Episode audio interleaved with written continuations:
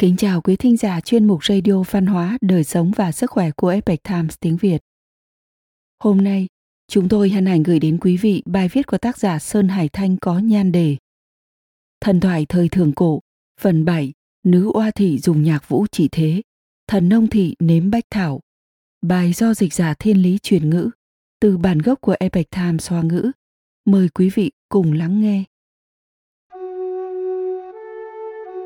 Trong một số sử liệu ghi chép rằng, sau thời đại của Phục Hy, nữ oa thị kế thừa vương vị, tổng cộng truyền được 15 đời, nhưng đều kế thừa xưng hiệu là Phục Hy, cho nên trong một số sử sách hoàn toàn không ghi chép về vị nữ oa này.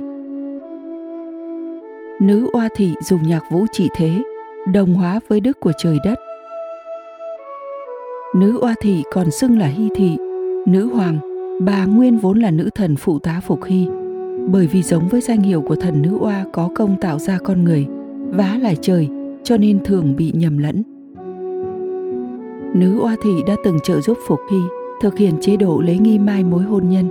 Bà cũng như phục hy đều có đức hạnh của bậc thánh nhân, dùng đức hạnh cao khiết để trị thiên hạ.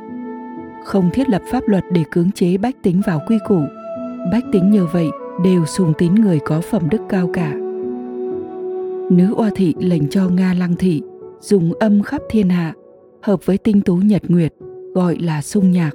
Sau khi thành tựu, thiên hạ đều an hòa, không nơi nào là không hiểu rõ. Theo Thái Bình Ngự Lãm nhạc bộ tứ. Nữ oa thị đã tiến một bước dài trong việc sáng tạo âm nhạc và vũ đạo. Bà lệnh cho Nga Lăng thị chế tạo ra nhạc khí đô lương quản, thống nhất thanh luật khắp thiên hạ lại lệnh cho thánh thị chế tác nhạc khí ban quản, rồi căn cứ quy luật vận hành của tinh tú, nhật nguyệt trong vũ trụ mà sáng tác ra điệu múa sung nhạc. Sau khi vũ điệu hoàn thành, vạn vật trong thiên hạ đều chìm trong vũ khúc tinh thâm, thể xác và tâm hồn đều có thể dung hội vào đức của trời đất mênh mang. Vạn sự vạn vật không gì không cải biến và quy chính từ điểm vi tế nhất, đồng hóa với đại đạo của vũ trụ thầy đều thường hòa trật tự. Người tiếp nối nữ oa thị bảo hộ thiên hạ là thần nông. Thần nông cầu ngũ cốc hưng chấn nông canh. Thiếu điển thị xưa kia lấy nữ nhi an đăng họ kiều. Ngày nọ an đăng du ngoạn ở hoa dương bỗng rồng thần bay lượn hạ xuống. An đăng nhìn thấy dung mạo kinh diễm của rồng thần trong lòng chấn động cảm thấy hết sức thần kỳ. Không lâu sau An Đăng mang thai, sinh được một người con trai. Người con trai này có thần lực đặc biệt. 6 giờ sau khi sinh ra, cậu bé biết nói. 5 ngày sau đã đi được, 7 ngày sau thì mọc răng. 3 tuổi sắm vai người nhà để thị phạm công việc đồng áng. Cậu bé sau khi trưởng thành, thân cao 8 thước 7 tấc, chán rộng vuông vức, miệng lớn môi dày, diệu mạo trang nghiêm. Đây chính là thần nông thị sau này dưới ánh mặt trời của núi Kỳ Sơn, tìm kiếm ngũ cốc có lời cho dân, tích trữ lương thực lâu dài rồi trồng nó. Theo lộ sử quyển 12. Thời thần nông thị, trời mưa có lời cho việc trồng lúa, thần nông canh tác xong thì trồng lúa, theo giật chu thư. Khi đó, người dân chỉ có thể dùng cây cỏ dại và thịt động vật muôn thú làm thức ăn chính, nên thần nông luôn nghĩ cách cải thiện cuộc sống của dân chúng. Một ngày nọ, Ông leo lên phía nam của núi Kỳ Sơn và khẩu cần thiên đế cho phép dân trồng các loại ngũ cốc để duy trì sự sống và có thể lưu trữ trong thời gian dài. Quả nhiên, không lâu sau, từ trên không thóc rơi xuống vô kể. Thần nông mừng rỡ khôn xiết, phân phó bách tính cẩn thận nhặt lên. Ông còn sáng chế ra nông cụ, dày dân cách tùy theo thời tiết, khí hậu mà tìm đất gieo cấy, trồng trọt, từ đó nông nghiệp phát triển – thầy thuốc đầu tiên, thần nông nếm bách thảo. Người dân bị bệnh, không biết đến dược thạch.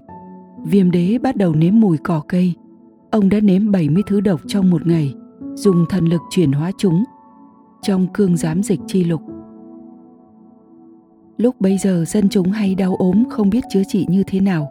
Vì thế, thần nông rong ruổi khắp núi rừng, hang hốc, đích thân nếm các loại lá cây cỏ khác nhau để phân biệt dược tính và nhận biết có độc hay không, ông đã từng nếm 70 loài cỏ độc trong một ngày, và dựa vào thần lực của mình để hóa giải độc tố trong cơ thể. Thần nông đem tất cả những kinh nghiệm này viết thành một cuốn sách, cung cấp để bách tính tham khảo và trở thành người thầy thuốc đầu tiên. Đồng thời, ông đã tự mình khảo sát thuộc tính ngọt, đắng của nguồn nước các nơi để người dân lựa chọn sử dụng. Từ đó, bách tính an cư lạc nghiệp, không còn lo dịch bệnh hoàn hành. Theo truyền thuyết của hậu thế, thần nông có một cây roi đỏ. Chỉ cần dùng cây roi này vùng đảo qua các loài thực vật là có thể biết được những loài thực vật này thuộc tính nào, bình thường hay có độc, có tính hàn, ôn và cả mùi vị của nó. Dựa vào đó để trồng các loại ngũ cốc khác nhau.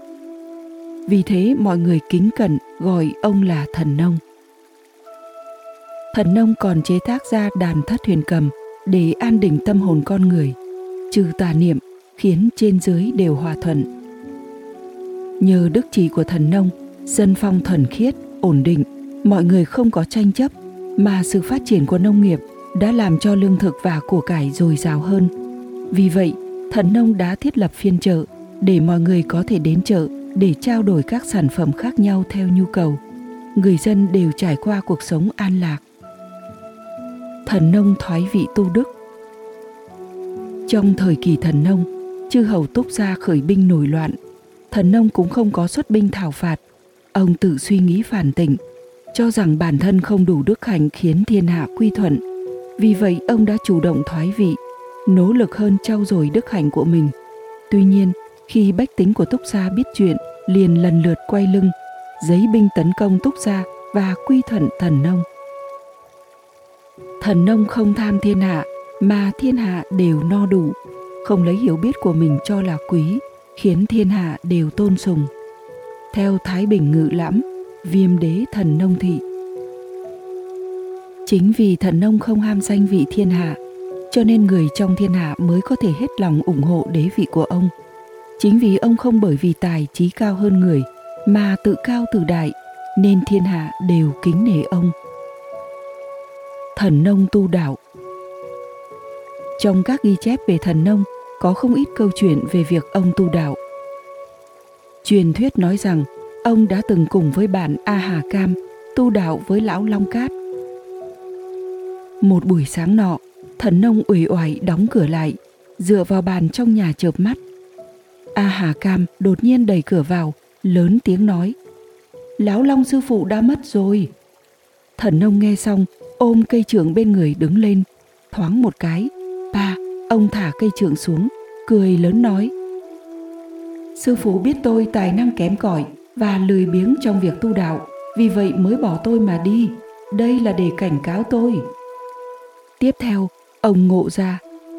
Ngay cả khi sư phụ mất đi, cũng không có gì kinh động tâm trí.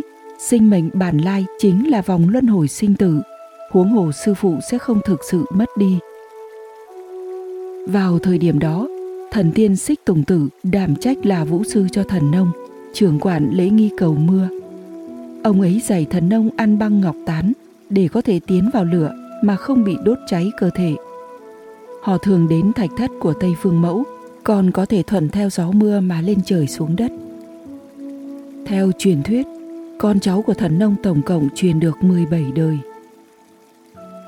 Nguồn gốc của thành ngữ tinh vệ điền hải trong Sơn Hải Kinh còn ghi chép câu chuyện của con gái thần nông.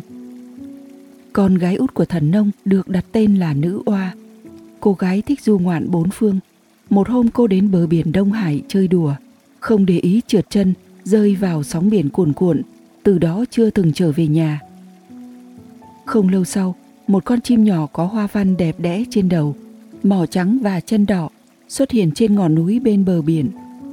Nó không ngừng kêu, tinh vệ tinh vệ. Mọi người nghĩ cô ấy là hóa thân của nữ oa và gọi cô ấy là chim tinh vệ. Tương truyền, tinh vệ lo lắng rằng mọi người giống như nàng trước kia, vì không cẩn thận mà rơi xuống biển, nên thường xuyên ngậm cành cây, cùng hòn đá từ giữa không trung thả xuống biển đông. Hy vọng sẽ lấp đầy biển rộng, làm cho mọi người thoát khỏi nạn này.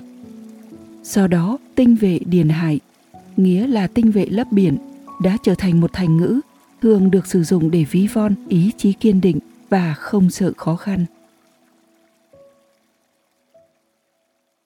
Quý thính giả thân mến, chuyên mục radio văn hóa, đời sống và sức khỏe của Epoch Times tiếng Việt đến đây là hết. Để đọc các bài viết khác của chúng tôi, quý vị có thể truy cập vào trang web epochtimesviet.com.